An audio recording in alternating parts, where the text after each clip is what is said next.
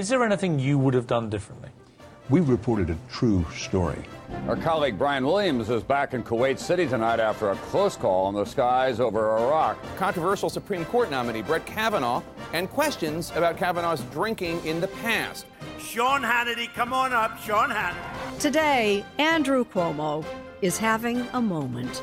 Hi, I'm Chris Stirewalt, And I'm Eliana Johnson. and welcome to Ink Stained Wretches Ding, where we break down what's going wrong and what's going right with the American news media.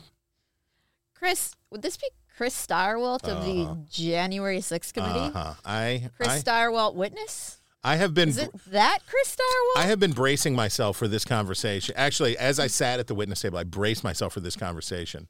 I knew I had to I knew I had to be prepared. And I want to say first of all, I am sorry to America for the times I have already talked about my own experience here.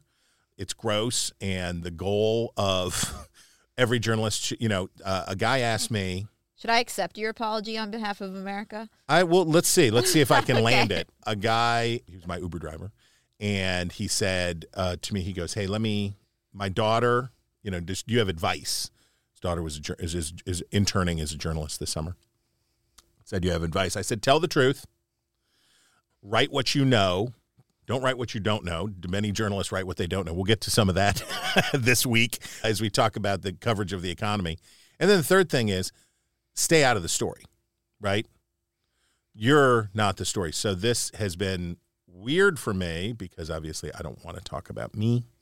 I want to talk about stuff. Okay, enough of the throat clearing. I'm going to Oh put my Chris in the hot seat. So, for those who weren't, you know, watching the wall to wall impossible to miss coverage of the January 6th committee hearing, Chris testified on Tuesday? Tuesday. Monday. Monday. Okay. Yes. Oh, right. Monday. Monday morning. What was it like being in the eye of a media storm? Like what you were when you were fired from Fox. So this was like the first time since then. But what were your takeaways? Well, I mean, my my strong impulse is to try to defeat your question and evade it, but I People are curious though. Like I know, but I like? feel Come like on. look, I am willing to prostitute myself for profit. I, I don't want to pretend like there's a the This great is even better. Prostitute yourself for the benefit of the listener. Well, and you know, there's the Eddie Rickenbacker quote I've been using uh, a lot lately, which is that a man has reached the pinnacle of success when he has finally lost interest in money, compliments, and publicity. I'm all in for number one. I'm still pretty interested in number two, but I have reached a point now in my life where, and it's funny, you spend the first 20 years of your life, of your career, look at me look at me look at me. I'm important. Don't you see me? I'm writing important things. I'm valid. You know i'm t- you know i'm clawing my way to get on you know the mclaughlin group when i get to washington. Like can't you see me that i'm uh, valid and please give me money? And i this week uh, the sun went over the yard arm and i was the point of and of course it was also very nice by the way that because i'm under contract with news nation now i feel really bad as a journalist when a journalist is like hey can i interview you? And you're like no, because I have spent most of my life on the other side. Hey, can I talk to you? So it's it was weird to to to I, I always feel bad in saying no, but I had a great excuse in my News Nation contract, which is that I could say I'm under contract someplace else, so I What's can't come on your right show. now? Well, no, I'm mm-hmm. I'm answering. I just Okay. told you how it the the very weird feeling of like, no, I don't want to because the reason I don't want to is when I, you know, we've talked about like the remember the story about the reporters who are still feeling trauma from the Yes, January 6th, yes. their coverage of January 6th and stuff like that. Not to minimize trauma, not to minimize whatever. I look at it like this. I'm I'm glad I did it. I'm glad it's over. And I don't want to roll around in it like a dog in a dead deer and be like, "Oh, I'm so brave." I got Okay. a lot. I got a lot of that coverage when I got fired, and I got a lot of coverage, and I'm grateful for all of it and whatever, and it's fine. But you know, whatever. Okay. Who had the best question and what was it? Well, I was only questioned by Zoe Lofgren. Okay. What was the best question? I don't remember. I mean, honestly, uh, I, I don't know. I, I don't know what the best it was. It was truly a blur. It was truly Okay. a blur. and it was like you go in and it was a blur. So And I guess I shouldn't ask you what the worst question was.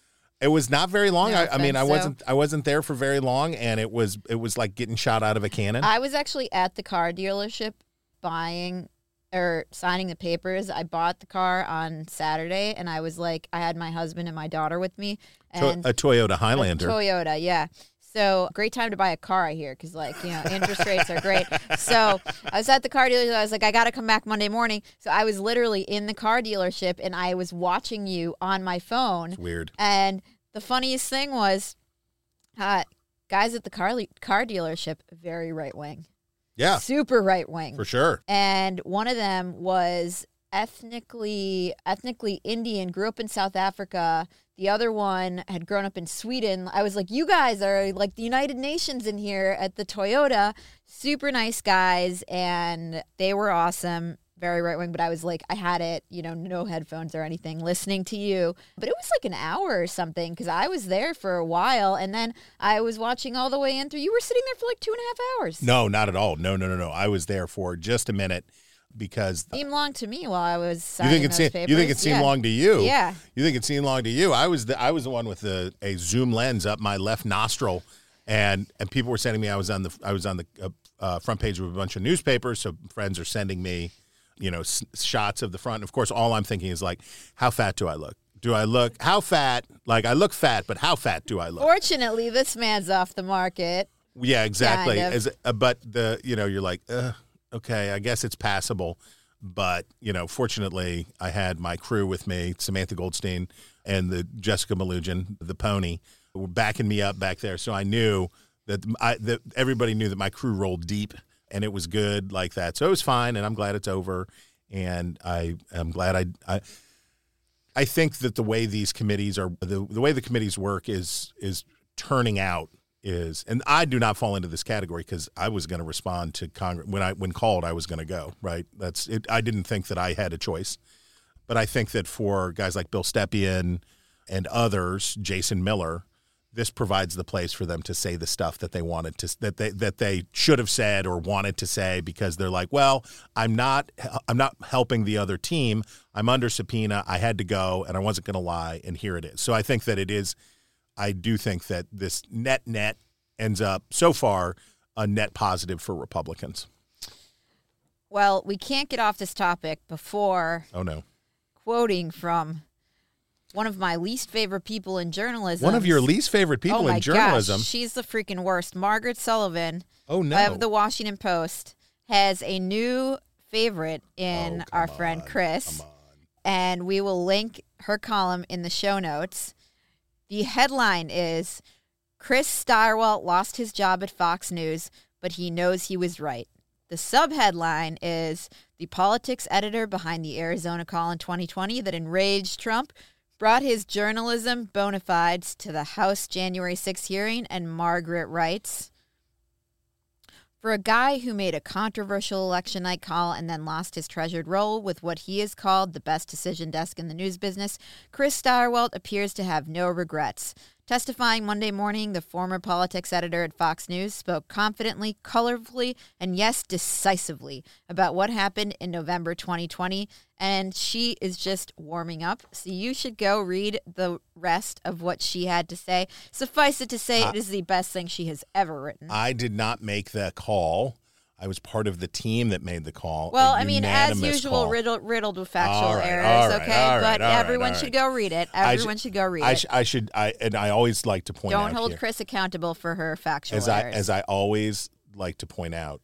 You know, my boss, Bill Sammon, was the boss, and Arnon Mishkin and a team of fabulous nerds. Uh, that was a unanimous call, and it was a right call. And I am still proud that we beat the competition. And I bet News Nation. I hope that by the time we get to the 2024 presidential election, maybe News Nation will be the one with the decision desk kicking everybody's behind. that brings us to our front page. These are the stories that we thought were most important this week, and there are a lot of them. Up first, our headline, and there are several stories under it, are Woke Words Whoa. Michael Powell, the great uh, reporter at the New York Times, who, as you have pointed out rightly before, is has been nailing a really undercovered beat about the wokeness and the speech police and all of this stuff has really done it. So last week he had a great piece uh, about how the inability to use the word mother and women are hampering pro-abortion rights activists efforts to deal to put to increase pressure around Roe v. Wade. And as he writes, from Planned Parenthood to NARAL Pro Choice America to the American Medical Association to city and state health departments and younger activists, the word women has, in a matter of a few years, appeared far less in talk of abortion and pregnancy, driven by allies and activists for transgender people. Medical, government, and progressive organizations have adopted gender neutral language, language that draws few distinctions between women and transgender men, as well as those who reject, uh, oh, as well as those who reject those identities altogether. The speed of the change is evident. In 2020, NARAL issued a guide to activists on abortion that stressed they should talk about a woman's choice. Two years later, the same guide emphasized the need for, quote, gender neutral language. And Powell makes this is a great, great kind of coverage because I mean, you can't make this stuff up. Right. If you if you can't say, and this is why people on the left should be very concerned about the trend. If you can't say women, you can't address women's issues, and it's it's it's cuckoo, and it's it is it's it's it's and and I am pleased now that more people are entering the space. And you found a great one at the. We'll, we'll get there, but I mean, he he scratches at the surface in this piece, which is about the women's issue in particular, about how the women's rights movement on the left is there's a lot of tension with the other woke left wing movements, uh, the transgender LGBT movement, and how like there's so these ideologies are often at war with each other, and it like cripples these organizations. And that was the subject of an amazing piece at the Intercept about the woke meltdowns that are crippling progressive activist groups. And I loved uh, the headline of this piece. The headline is The Elephant in the Zoom. that's that's excellent. Isn't that awesome? That By Ryan excellent. Grimm. And the subhead is Meltdowns have brought progressive adv- advocacy groups to a standstill at a critical moment in world history. And this takes a different approach to it. It basically talks about how the leaders of all these different progressive activist groups, and they're all over the map climate groups, abortion groups, you know, everything. They spend the vast majority of their time over the past two years, basically since the George Flo- George Floyd protests, the management dealing with the complaints of their employees. Yeah. They're all at war with their employees. So I want to like, quote from it.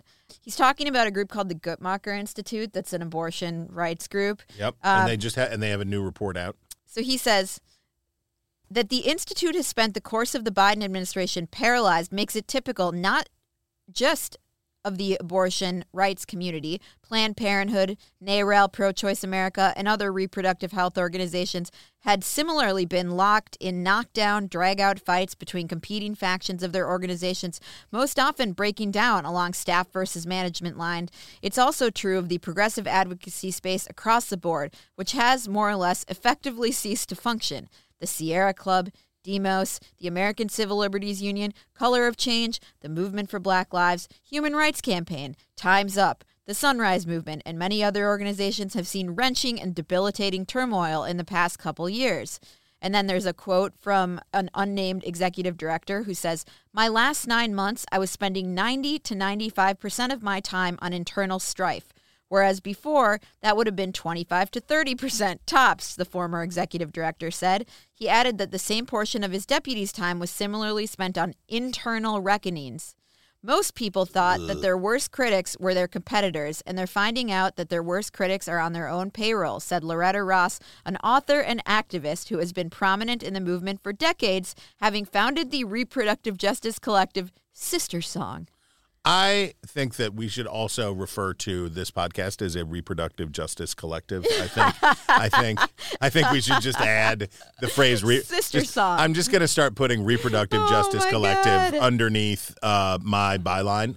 I, I think this is the whole piece and again we'll, we'll link it in the show notes like it goes really deep into what the employees are demanding and how there's a commonality across the entire progressive space. But it brought to mind what we were talking about at the washington post which all played out in public how these people are all fighting with each other. There is a total lack of professionalism and an understanding of what the workplace is for. And it's not just the post it's everywhere. I think that what's interesting for me about uh, Grimm here, Ryan Grimm wrote this piece. So he's the bureau chief for the Intercept in Washington, but he used to be at HuffPo.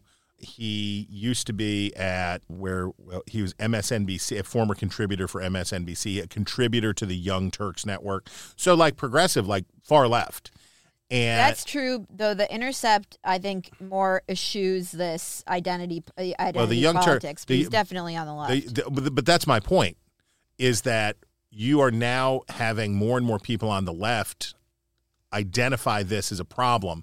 And the journal for Grimm to do uh, put it this way if this was a piece in the Wall Street Journal or even Michael Powell it would hit differently than it does coming from somebody who is sort of on the you know again the young turks that's far left progressive left. So i think this is part of a growing awareness on the left far left media that they have they're engaging in self-defeating behavior for their own goals up next, oh but you you found this and this is truly great and i love much of npr oh god, oh god, it's but this this headline is guys, you know something good's coming when Chris prefaces it with how much she loves the source most of the time. I will read the I will read the tweet uh, that you found. From it's- It is excellent. Tampons, comma, a necessity for many, are becoming harder and harder to find. Not gonna say who they're a necessity for. Can't say that. Hold on. Tampons, a necessity for many, are becoming harder to find. People who menstruate are saying it's hard to find tampons on store shelves. So, like Donald Trump, people people are saying people who menstruate. And and and what's funny about it is, of course, you can replace it with one word. You can re- replace three words with one word. People who menstruate, women, right? And I like the complexities of identity are such that like you don't want to misgender an individual, right? If you were talking about a woman who is biologically or are you talking about a, a, a woman who is biologic uh, no, I'm sorry. If you're talking about a man who was biologically who was born or was assigned the sex female at birth in an article, you would not call them a woman. I understand why you would not call them a woman, but the point of a news article is to be understood in the fewest words possible as clearly as you can. So what you would say is women are are saying it's hard to find tampons, not people who menstruate. That's not misgendering anyone and if somebody you're not specifically saying, "Ah, you're that's who you are. We see you." And it's so stilted and so it's just awful. It's just so stilted and removed from the ordinary language of everyday life. It is not our job in the media to train people on how to think and what to say. It is our job to communicate with them. I don't mean you should ever cause unnecessary offense. I don't believe that you should do that. But this is making obvious things abstruse instead of understandable. Harumph. I think that brings us to our Pride Month segment. Oh, so our good. Pride Month portion column of the front page. Pride Month, home of the Whopper. So tell us. So Burger King, Burger King, Austria. Burger King Austria. What's wrong with although I wish- Austrians? I wish it had happened here. What's wrong with Austrians that are eating Burger King? What's wrong, Austria? I thought of you as a wealthy country, and it, Are like, you kidding me? I love Burger King. I love Burger Freaking King love too. Burger King. I love Burger King too. Those too. little onion rings. and and, and the onion rings are great. And whatever the chemical they dip the patties in to create the char extra charboil flavor, I'm here for it. and those crispy chicken sandwiches that are like long. Yeah, like the old one. sub. Yeah, the, yeah, the Oh. one, and they do a chicken parm version. But no They one, do? yeah, no one has ever, but no one has ever walked out of a Burger King and been like, "Good choice, feel good, Me. ready to go." I remember when I was a kid, they experimented with two different things. One was like table service Oh at the Burger King. Do you, does anybody remember? I do. Oh, that was awesome. And then two, seafood. They Uh, had a seafood experiment. Well, they've had a fish sandwich. No, no, but it was like shrimp, and it was like a Long John Silver's meshed with Burger King. Bur- they had this Burger big King. experiment. Burger King is Pepsi, right? Like Burger King is the one that you're like, you guys know, and they're like, we know, we know, we know. Uh, We're not Coke, we got it. We're not McDonald's, but we're trying stuff. It it was so fun. But I just I, when I think of Austria, I am not like Austrians are like, yeah, we are going to have the Burger Kings now. It's delicious, home of Whopper. I don't know what German for Whopper is.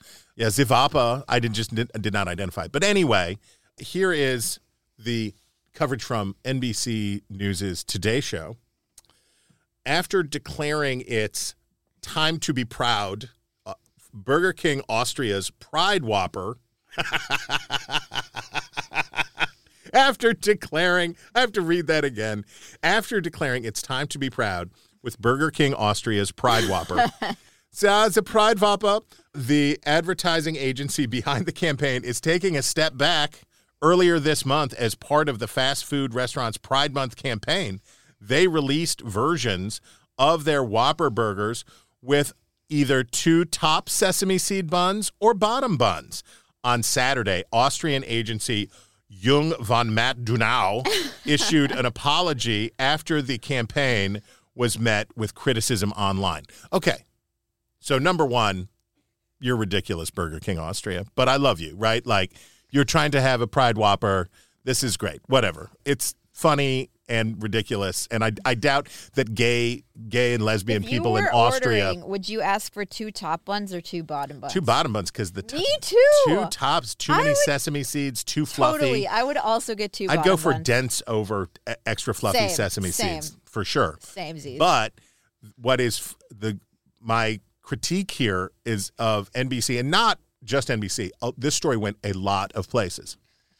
Online with criticism online. So it's a it's a non-story, right? It's a thing that didn't happen because no one in Austria, they were not burning Burger Kings, right?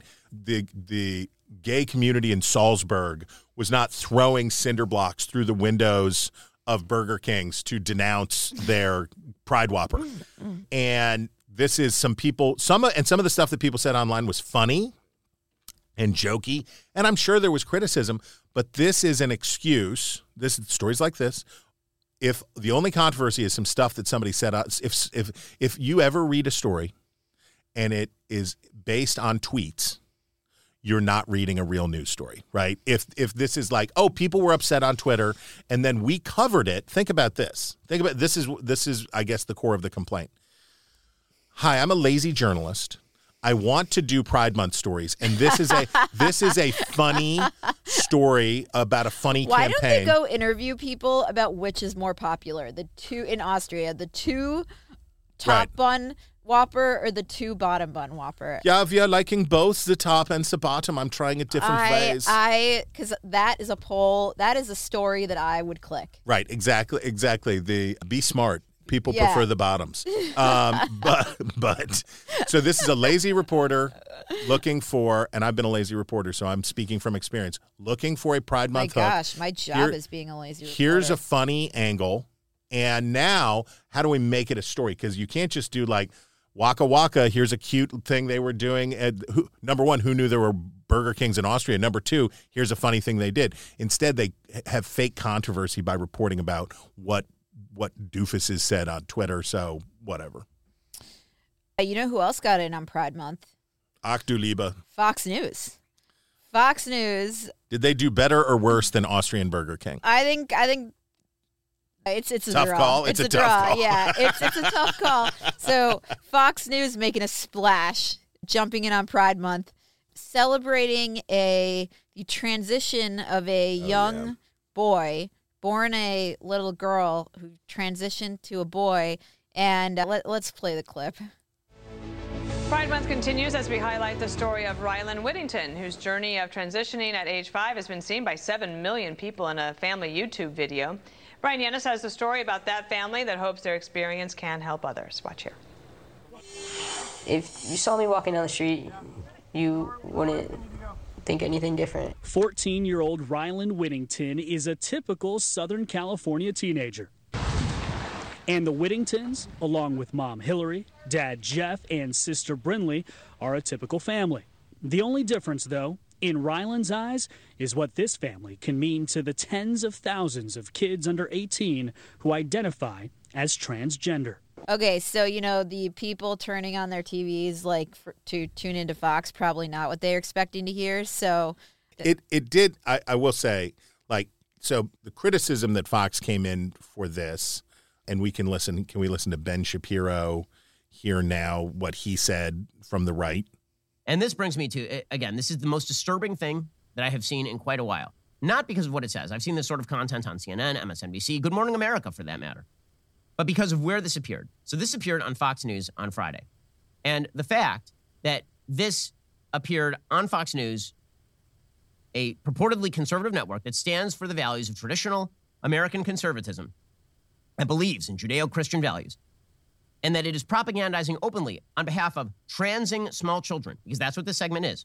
It was a five minute segment about why it is not just okay, it is good to try to turn your little girl into a little boy Okay, so like not unfounded because this is a very sort of ham-handed effort where you see corporate corporate America is like we are celebrating Pride Month, but I don't know how to do that, so we'll do it this way. So for Fox, obviously, that's not what the Fox viewership the Fox viewership for whom transgender issues is a absolute like for Tucker Carlson's audience and others, transgender stuff is an absolute lightning rod, and I can't believe no one. not only that, but for young children. yeah. Oh no, that's uh, what. Yeah, this is for the young children. there. There is ongoing debate on Fox. And then the way they put it was like, our son didn't kill himself Right, I- because rather- we ra- let him transition. And, And- if you don't support that, you're you're And I don't wanna- kids killing them. and I don't want to take anything away from the experience of this family or this kid. I don't know. I don't know nothing about it. And all, all I'm saying is that from a Pride Month branding error, like I, you know what? I call it worse than Austria's than than uh, Pride Whopper. Totally worse. I say it's worse than Pride Whopper because Pride it's just fail. It's it's so ham-fisted. But the New York Times did a wonderful piece in which they chronicled the Pride Month failings of all of the Pride Month. My favorite, of course, Pride Month is the NHL celebrates Pride Month. Oh, tell me, tell me. Well, just because the idea that hockey players are like, yeah, you know, eh? I was thinking about how in June I really like to appreciate, and you're like, no, no gay people are not like, I'd like to support the NHL, but are they for gay rights? I don't know. And they're like, oh, yeah, totally, eh? These mullets may not be fashion forward, but we are pro gay rights for sure. kind of like my dad. Who we've who got to has- interview, Who has a Minnesota accent. who we have to interview. when Uh, if slash when that happens, we should splice your Minnesota accent against his real answers. Oh, I'm no hoser. Okay, so the New York Times chronicled uh, this, sometimes lumped under the label of rainbow capitalism. Pride ads and merchandise are often the subject of jokes and memes that question the sincerity of corporate marketing and the influence influencers who help boost such messages. This year, the online ribbing started right away. Katie Jonigan, something, uh, riffed on a common joke format just after midnight on June 1st. An emotional coming out message ending with the reveal of a brand partnership. I've realized life is short, she wrote on Twitter, which is why this Pride Month I've decided to partner with Taco Bell so that I can live Más. and the other one is from Dwayne The Rock Bottom. As a queer child, I learned firsthand that sometimes words can be the most hurtful weapons. That's why this Pride Month I've partnered with Raytheon. That's so good. And it is- You know what? That is what Beacon should do. The Beacon should partner with like, you know, the manufacturer of like some nuclear weapons and being like Well, here's- exactly so that. Raytheon- sticks and stones can break my bones, but nukes That's right. Raytheon Technologies but a rele- nuclear first strike can all, can protect us. Raytheon Technologies released a statement on June 1st outlining its commitment to the LGBTQ workers and noting that the company, quote, is regularly recognized by the Human Rights Campaign as one of the best places for LGBTQIA plus employees to work. And you just know that as they're loading those missiles into the F 22 Raptors, they're like, there's a little rainbow sticker on the side, and as you know, Did you and see the Marine thing where they put rainbow bullets on the helmet? they did. I am not kidding. They the Marines put out a thing that where they were like bullets on a helmet Oh and they were in the rainbow. oh my gosh, oh my gosh. So Miss uh, Jorgensen, You know when people are like about to join the Marines, they're like, are but are they gay friendly? Are they? They're about to enlist, Exactly. and before they I would do like that, to they be a run, rifleman. They I- run a sensitivity check. Right, exactly, exactly. Oh, so so uh, again, happy Pride Month to everyone. Please enjoy a Whopper, and maybe you know what we could do. Please We go buy two Whoppers. be kind to your gay and lesbian friends twelve months out of the year. Yes, that's right. But we should buy two Whoppers, and then we can make our own two bottom Whopper. Then we'll have it. It'll be good. Well, I just want to report that my sister, who alerted me, she loved that Burger, the Burger King Austria thing, and she. So I knew about this even before there were complaints. You're plugged in. She said she would get two tops. Well, that's you know different strokes for different folks, different buns for different Huns. Yeah. okay. Now it's time for your beat. Oh, totally. So we left it last week at the Post, axed Felicia Sonmez. Yeah, that was after our dramatic reading of tweets. After our dramatic reading, the Post axed, or they they said bye, Felicia. The Wretch Effect. We did it. Someone someone sent me a really funny t- tweet that was a play on the original Dave Weigel tweet that was, you know, all women are bi, it's either polar or sexual. That was the joke that he Right. said. And someone sent me a really funny tweet that said, all women are bi, it's either Felicia or sexual.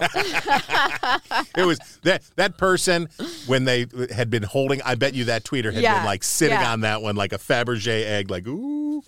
When the So- time comes, So the Post fired Felicia saying that she was in violation of the policies that they articulated. It was clearly which you, I don't want to be. what? I don't want to be a nace. I, I, I, I Oh, I said she that she wouldn't were get fired. you were skeptical. You said that I it- totally was. Yes, yes, I yes. didn't think they would do it. You were you said that they were going to, right? I said they were going to, and that I wouldn't.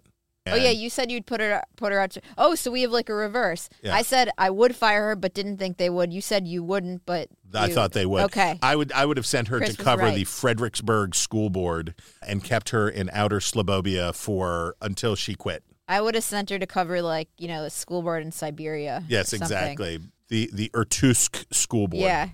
So she went bye bye. Um, not sure what they're going to do about all the other people who are tweeting criticism of their colleagues. Um, so she had like 400 offenses, and everybody else, you know, at the post, they have like 20 offenses of tweeting at their colleagues. So I was amused that Taylor Lorenz, our favorite, uh, our other favorite Washington Post reporter, now our favorite because by Felicia is by Felicia. She seems to have found a workaround. We've talked on the podcast before about she had this giant correction appended to her, It was a uh, giant editor's note appended to her column, and the Post's, uh, the Washington Post media critic Erik Wemple wrote a piece about it.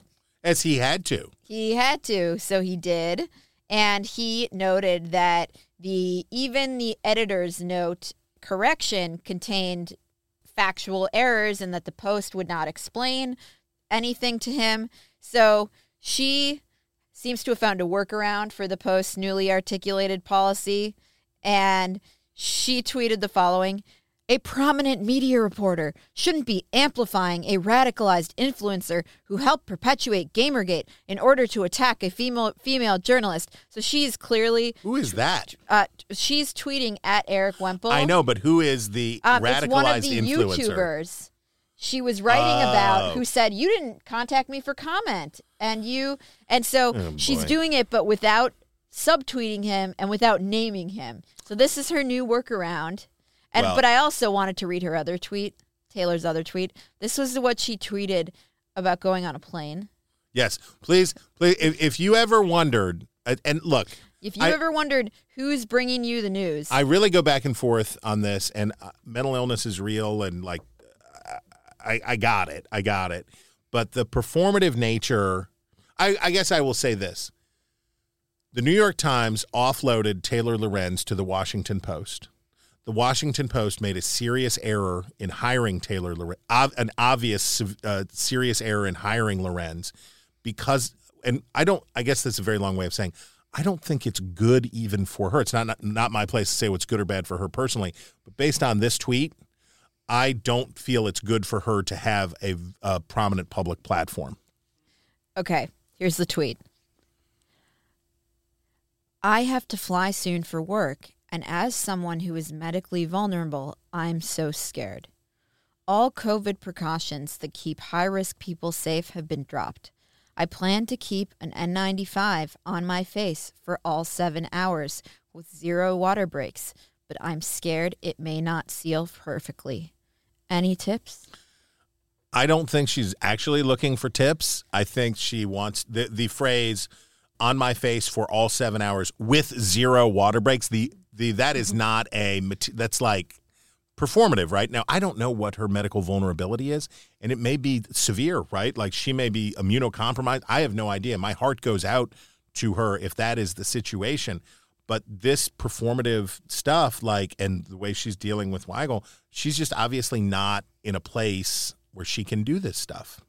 And I don't think it's good for her. I, it can't be good for her to be in this prominent position if she is troubled in this way. Uh,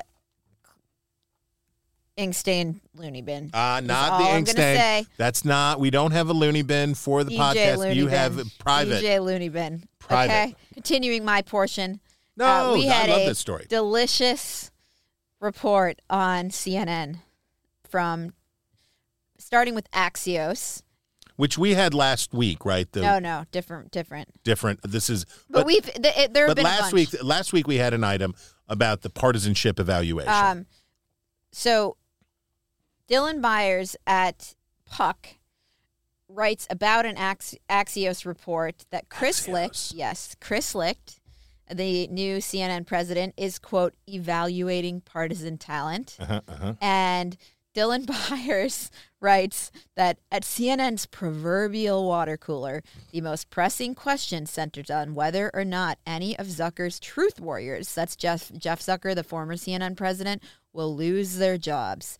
The Axios report mentioned just two on air talents by name.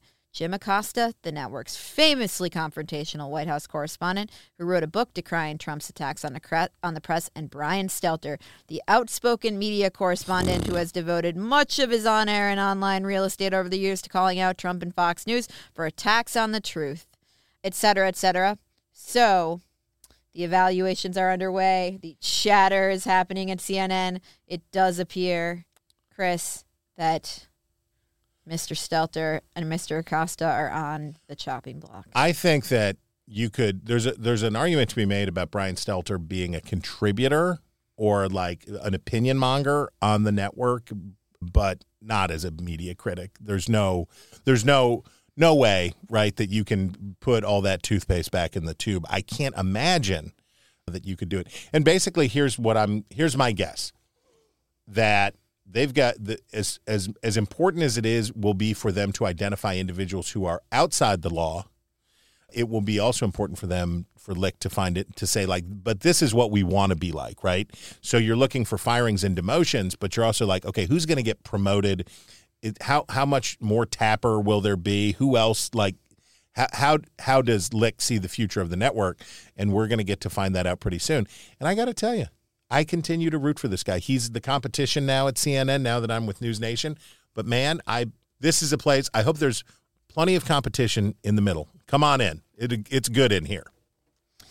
You know, there is no way for Licht to do what he wants to do without firing people. I've said this. No, of course. I've said this from the beginning. Absolutely. Like you have first of all, you have to have your own people in there. Yes. Like when when Zucker left, when Zucker got the boot, there were 200 stories about how loyal all the talent was to him. Licht has to have his own people in there. They have to be loyal to him. And like all these people, their work is a matter of public record. People have a perception of CNN. It's true. Because of a handful of these people. I think you can let some people. I, I'm sure that when you began your iron rule at the Washington Free Beacon, uh, you took a period to see who was good, how you liked it, what was going on. And also, you got to give people permission to come home or come in or change, right? People do change. For sure. Uh, look, I if you, what you'd probably hope if you're Licht Well, you want to do the following. You want to see like a take a look at people, talk to them. Who who like wants to, you know, Right. That's what I mean. If you're willing, way? if you have a willing heart, it's like who I talk doesn't? about the Democrats and the, their attempt to debathify the Republican Party. And it's like anyone who ever touched Donald Trump must be thrown into the sun and da da da. It's like, no, that's not how it works. If you have people who want to move in the right direction on the January 6th stuff, let them move. And the same would be true for Chris Licht. If you have people who say, I'm glad you're here, I was Team Zucker, but now I'm glad you're here and I want to be Team Licht, right? for sure. Let him let him do it now. But he will, of course, as you say, there will have to be firings, or at at a minimum, contracts, demotions, and contracts allowed to expire. What do we got next? It's uh, yours, and I have not read it, so you're going to have to lead the oh, way. yes. So this is the final item on our front page. You know, this is like the little box uh, on the bottom right bright- corner that says like, you know, read this on page A8. Oh, the teaser. Um, okay. So Joe Kahn, the new executive editor at the New York Times, Mhm, mhm. Uh, gets a big write up in Vanity Fair. And it's pretty boring. It's basically like, oh, well, he's boring and he's an Ivy League white guy. And how did he get the job? It's an interview with him, which we'll link in the show notes. But what did jump out at me is that he basically says, in so many words, get the F off Twitter. mm-hmm. So- and the F is for fudge. Yes. My sons are listening. So I just wanted to quote him. He says, I don't want to try to. So he's talking about the Washington Post brouhaha. Mm-hmm. I don't want to try to second guess exactly what happened at the Post. No, But let's no, do it. Never want to do that. Obviously, we all paid close attention to that, but I don't know all the details, and I don't know all the individuals.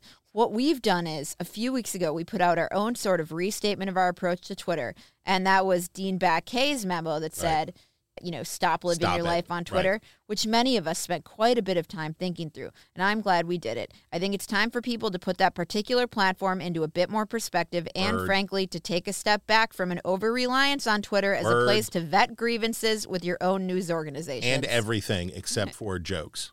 And he says the message that we had for our staff was just do it less. And in particular, the parts that we would want you to do less of it are, you know, getting into fights with trolls, going down rabbit holes, battling with your sources, airing grievances with your colleagues or other pieces of journalism. If you weren't going to create a public record about your journalistic dispute with a colleague in your own report, why would you run to Twitter and do it there? And the and yes, bravo, bravo. But in addition to that, put it in your story. Why are you wasting your energy through the day tweeting? No, the percentage of Americans who are on Twitter is small. And you get a lot of belly scratches from your peers, right? It feels good because you're like, oh, I'm a celebrity journalist. Look, here's another celebrity journalist, and we're liking and retweeting mm. each other, and it feels good. But put it in your story. If you don't spend time during the day dribbling out your story with an eyedropper, you work at the New York Dagon Times. You've got the biggest, you know, you've got the, the biggest megaphone in the print news business. Use it. That brings us to our obsessions of the week. The stories that we couldn't get out of our heads. And Chris, mine was an obsession that the New York Times finally wrote about this morning. But earlier this week, I was obsessed as we January 6th hearings started a week ago today. And as we see Democrats on the dais, is that the Dais. correct dais, Dais. correct pronunciation? Mhm. Talking about the threat to democracy and you know their fear for the integrity of our democratic institutions. Democrats across the country are pouring millions of dollars Mhm. um, into the campaigns in a few cases of Republicans running for office who literally marched on the Capitol on January 6th. And they are doing so in the hopes that they are less electable than their moderate Republican counterparts. Yes. Um, the and most this is the most as- egregious case being the Pennsylvania governor's uh, election. Mastriano, Yep. and there are others. that Valadao. Valadao. I'm sorry for all of the times David Valadao, Congressman David Valadao, that I mispronounced your name. But and the way these Democratic groups do it often is to run them as attack ads because it's even more effective. Right. That you're attacking from the left. Like, this guy's too Trumpy. He's too MAGA-y, which sends like puts the blood in the water for the MAGA people. They're doing it in gubernatorial races, and in in Senate races and in House races. And this is after Democrats have said we need two healthy political parties. It is not Some Democrats have some said. Democrats. It is not. It is not good for democracy to have one political party that's for fascism and the other one that's for democracy. So it was driving me crazy not to hear Democrats questioned when they were doing media interviews about January 6th and asked, Do you support the efforts of others in your party Yeah. to elevate these Republican candidates? So the New York Times had a story on it this morning. And it's a good story. And the headline is Democrats risky bet, colon, aid GOP extremists in spring, hoping to beat them in fall. As Democratic leaders warn loudly of right wing threats to democracy, their campaign arms are meddling in Republican primaries, betting they can help pick easier opponents in November. And the story is by Jonathan Weisman. And he writes that these efforts, starkest in the Central Valley of California, where a Democratic campaign ad lashed Republican Representative David Valadao. And th- in this case, they're attacking the moderate, a Republican, for voting to impeach yeah. Donald J. Trump, have prompted angry finger pointing and a debate within the party over the perils and wisdom of the strategy, especially in the middle of the January 6th committee's hearings on the Capitol attack. The concern is obvious. In a year when soaring gasoline prices and disorienting inflation have crushed President Biden's approval ratings, Republican candidates who Democrats may deem unelectable could well win on the basis of their pri- party affiliation alone. I, here's Valadao. I voted the way I voted because I thought it was important. But to put us in a spot where we're voting for these things and then try to use it as ammo against us as in the campaigns and put people that they potentially see as a threat to democracy in a position where they can become members of Congress, it tells me that they're not serious about governing. And eh, true, Democrats attacking uh, a Republican for voting to impeach Trump is wrong but even the the Mastriano in Pennsylvania is sick because let's say the Democratic candidate I forget his name right Josh now. Shapiro Shapiro in Pennsylvania. Yeah, is that the Democratic- gubernatorial candidate? I knew it he was a spent Josh. more on a single ad trying to elevate boosting Mastriano, than Mastriano, Mastriano spent did. his whole TV budget. and the Mastriano. So let's say that Josh, which what's his last name? Shapiro. Shapiro, no relation to Ben, I assume that he makes a mistake or there's a scandal that takes him down or some very bad thing happens. And as the New York Times po- points out, it's such a good Republican year that some unexpected races are going to go Republicans' way. You could have the governor of Pennsylvania as you could have a man elected governor of Pennsylvania who has vowed to try to steal Pennsylvania's electoral votes in 2024. And I'm looking at these Democrats like, hey, guys, like, we need people of goodwill here, not people who are trying to exploit And by the stuff. way, so Phil Murphy, the governor of Jersey, is the is the head of the Democratic Governors Association.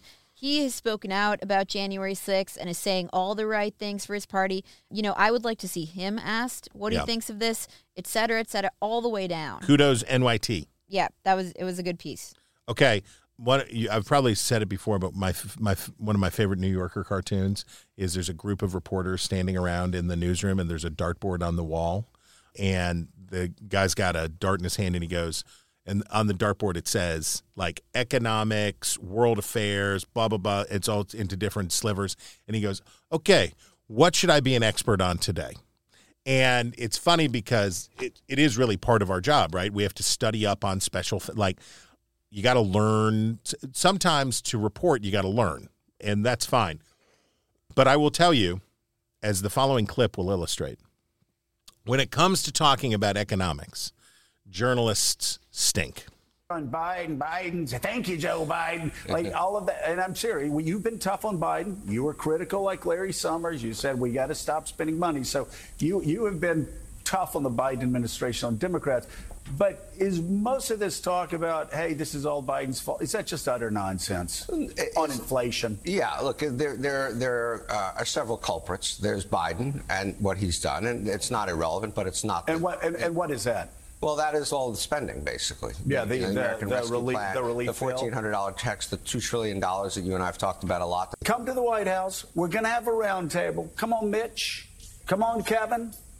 Come on, editors of, of all of all of the newspapers Come that are on. blaming me. Come on, op-ed uh, writers, everybody blaming me for inflation. I want you guys to tell me what to do about inflation, and I'm going to have a notepad, And you know, I'm going to write in it down, politics- and we're going to put a Okay, so look, some of that's politically motivated, some of that's whatever, but blah blah blah blah blah. But the Washington or the Wall Street Journal had a great piece about this phenomenon, and I want to just give you the lead. Yeah, they, the journal, they didn't think that the journalists should come tell Joe Biden what to do about inflation. They're like, uh, maybe we should get some economists talking about this. So Greg Ip at the Wall Street Journal, having failed to anticipate the steepest inflation in 40 years, you would think that the economics discipline would be knee deep in postmortems. Not yet. Outside of a handful of individuals, economists have thus far devoted remarkably little attention to how their theories and models got inflation so wrong. And he goes on from there and he's a very he's a good. And by the way, there are lots of good economics writers out there. Neil Irwin at the New York Times, I read like I read widely from economics writers. It's hard and it's complicated and some people have covered themselves in glory in talking about how all this stuff is going to work, but it, most of it has been super stinky and a lot of it has been groupthink and collective collective you know willful ignorance i think. I think there was such a desire among many in the press to say that there would be no inflation. And i should point out inflation hawks were wrong under obama. Do you remember that?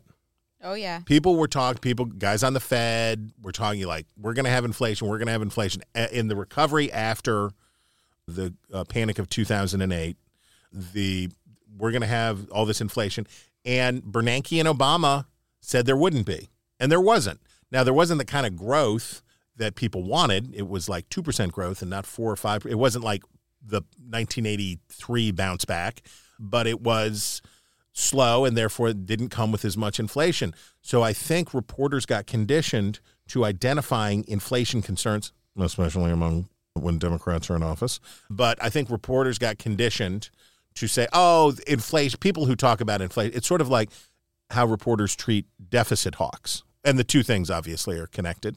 But I think for reporters, they were conditioned to be dismissive of these concerns and therefore more credulous in listening to economists who were painting a rosy picture instead of taking the tougher line. It's understandable, but it's also a failing. And it's what happens when I know that I can't write about economics. I, I can't. I don't know. I can write about politics. I can write a little bit about culture. I can write about journalism. I can write about stuff I know, but I can't write. I'm, I'm no authority on economics, and we have we have we need a little humility here when we talk about stuff we don't know about, guys. Chris, that brings us to my favorite segment of the week, and it is going to be a good one this week. Where we talk about reader mail. Dave in Ohio. Dave, thank you. You totally made my week.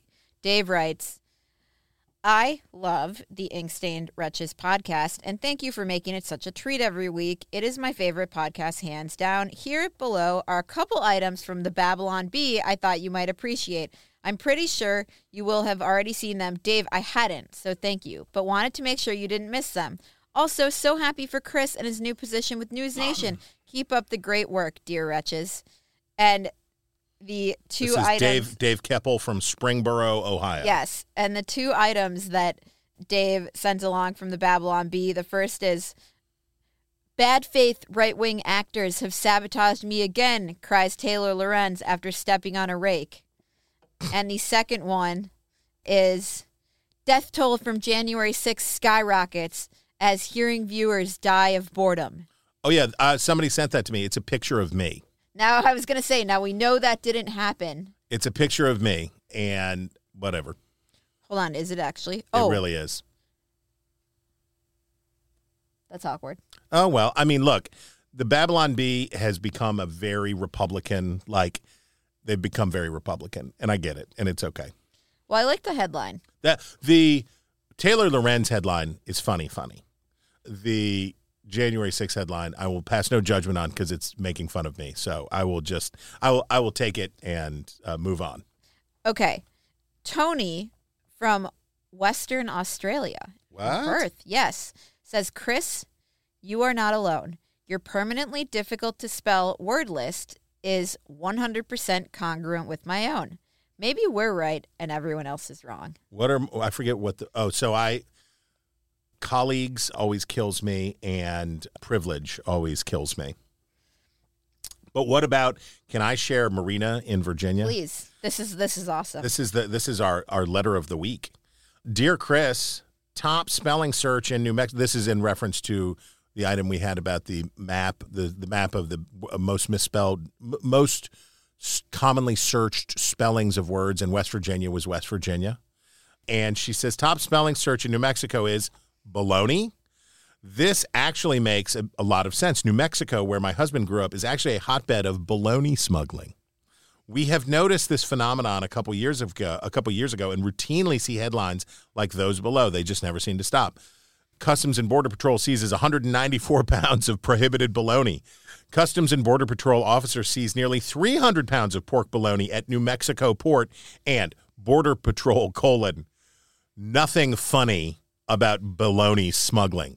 And I say to you, Border Patrol, you're wrong. There is something very funny about baloney smuggling, and that is government misinformation. And I think we should report it to Homeland Security for misinformation because it is very funny to think of people. So, and I, I looked it up. The reason all this baloney smuggling is taking place. What? Yeah.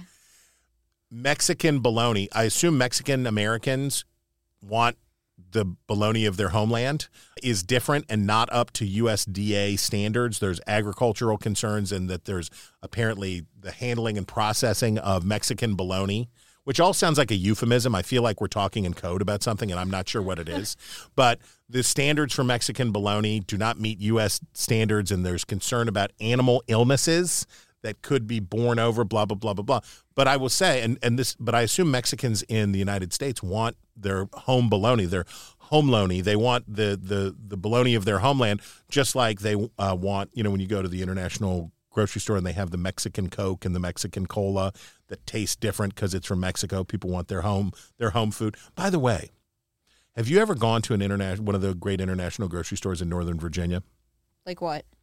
One's called I don't know how it's pronounced called Lot or Latte. The Italian store. Well, the Italian store is great, right? Everybody Is that a knows great that. international grocery store. No, this is like you got to go to the one that has Korean, lots of crazy Korean stuff. No. I'd love you to go with your son. Let me guess. love to go with my kids. Yeah. It's it and you have to buy at least one thing that you don't know what it is at all. And on the last trip, it was a sausage or cheese, unclear. The English the English on the uh, packaging is always great because it's always Google Translate English. But it was like a sausage cheese made of fish. And it, one of the one of the disclaimers on it said there may be bl- there may be dark spots in the cheese sausage from fish pieces. This is natural. Consume, enjoy. And I will say it was not good, but we can all now Was say it was awful? it was like it didn't like burn your mouth, but you were like, uh. But I suppose if a Korean person well, ate, you remember the handy snacks that had the four crackers? You peeled off the top, and there was a little tub of cheese Yes. and the little red spatula that you can take Oh, it out and spread it. Oh, yeah. I'm sure Korean people are like, Americans are so disgusting. Those were taste, not good. Taste. But the thi- ones with peanut butter were good. well, the peanut. Well, well, now hold on a second. In that case, you can go right to. You can move all the way forward to the the Nutella. And have they ever had Dunkaroos? Well, have you ever had Dunkaroos? Oh. But the Nutella that with the breadsticks, Oh, the yeah. cracker sticks. There you go. Try. The, I So mean, if we're if we're going to fan, if we're going beyond the handy cheese snacks, thing was bad. that definitely any cheese that can melt and then recoagulate inside a container and it's like it's it's probably fine and my eldest was uh, said well do you think what's the expiration date i was like you could put this in the los alamos nuclear bomb zone. You could irradiate it for 20 years. You could store it in a sewer and it would still be exactly like it is now. This is definitely impervious. Okay. It's that time. Heck yeah. Where Chris makes me say something nice, but he leads by example. Our favorite items of the week. I I'm going to offer this with limited comment because I wish the happy couple all the best in the world. But my favorite item, which was sent to me by an alert Ink Stained Wretches listener, was this engagement announcement in Politico Playbook. All caps. Engaged. Ian Winnick, principal at Hilltop Public Solutions, proposed to Hannah Bird, program manager at Emma's Torch, at City Center, D.C. on Friday during a walk with their dog, Clementine. Ian asked Hannah. Eh, Ian asked if Hannah had seen her new collar. Now, of course, they should have said Clementine's new collar. Sorry to sorry to grammar check you. when Hannah bent down to see that the new collar had a dog tag that read "Marry me?" question mark, she turned around to see Ian on one knee with the ring. The couple had their first date at the Big Hunt when Ian was back in town. This is maybe the greatest sentence ever in Playbook. The couple had their first date at the Big Hunt when Ian was back in town from the Beto O'Rourke campaign for the Nats World Series in 2019. Now, look, you all don't maybe know what the Big Hunt is. That's not a date, Ian. I'm going to just tell you up front. Taking a girl to, how would you just, it's not even a dive bar. It's like a frat. It has like a stale beer. Like, I think it closed. Is it closed? Yeah, it closed. The it, it has big I like a dive, so. but it's not I it's like a it. frat. Like it, it is a place where you would see bros. Photo farewell to the big hunt. We'll put it in there. Okay, we're It- gonna put the photo farewell in the show notes. It would be like a place where bros would come after a softball game to to to uh, pound some Miller Lites is what it's like. So it is not a date, but I will just say that Ian, you and you and Hannah with Clementine, uh, who, who I assume is a golden retriever, have now reached the peak DC couple. You have now become the peak DC couple. Congratulations. And my favorite was the New York Times article headlined, "What makes a bathing suit so expensive?" Oh boy. Yes, and then uh, the subheadline is Inside the construction of a one piece swimsuit, a complicated symbol of, quote, the most vulnerable time of the year. And I liked it because I have often wondered this. Like, you go and you look at the prices of these things, and it's like, why is this $200? Like, it's two little pieces of fabric. And the quotes are hilarious. It, it, one of the designers says, It's a little bit like your wedding day. There's the same kind of anxiety around walking out onto a pool or beach. Everyone's looking at me. Maybe they're not, but they might be. And because of that, swimwear is a place that women will spend. The truth is, no matter what income bracket you're in, nobody wants to pay $400 for a swimsuit, Ms. Coulter said, but they may do it anyway. Yeah, and uh, crazy. and you believe, and this is true with men too about certain things. If it's too cheap, you don't think it's any good. So it's got to be expensive enough that you believe, like, oh, this must be good. Like I'll put it this way: if you're buying, let's say you're buying nutritional supplements, you're going to buy vitamins or whatever, and one is five dollars and one's thirty five dollars. The thirty-five dollar one, your brain goes, well, it must be better if it's. Thir- I'm gonna at least I'm gonna buy the good one. If I don't know what to do here, at least I'm gonna buy the good one. That's a great piece. Before we sign off, I want to offer my great thanks to Samantha Goldstein. This is her last joint with El Wretches. She is on her way. She's going to be uh, Taylor Lorenz's Twitter caddy. She's going over to no, she's going on to a, a great new job, and we will all miss her here at the American Enterprise Institute. She has been a great colleague and a big part of getting Wretches going. And Samantha, you will be missed, and we're so proud to see to see what you'll do from here. Remember her name. Samantha Uh, Goldstein. When it's Goldstein 2048. Sammy G. Yep. That's Yep. what I'm saying. that is all the time we have left for the news about the news. If you have a story you want us to talk about, email us at wretches at nebulouspodcasts.com. That's wretches at nebulouspodcasts.com. This has been Ink Stained Wretches from Nebulous Media. Find us on iTunes or wherever you get your podcasts. Just search for Wretches.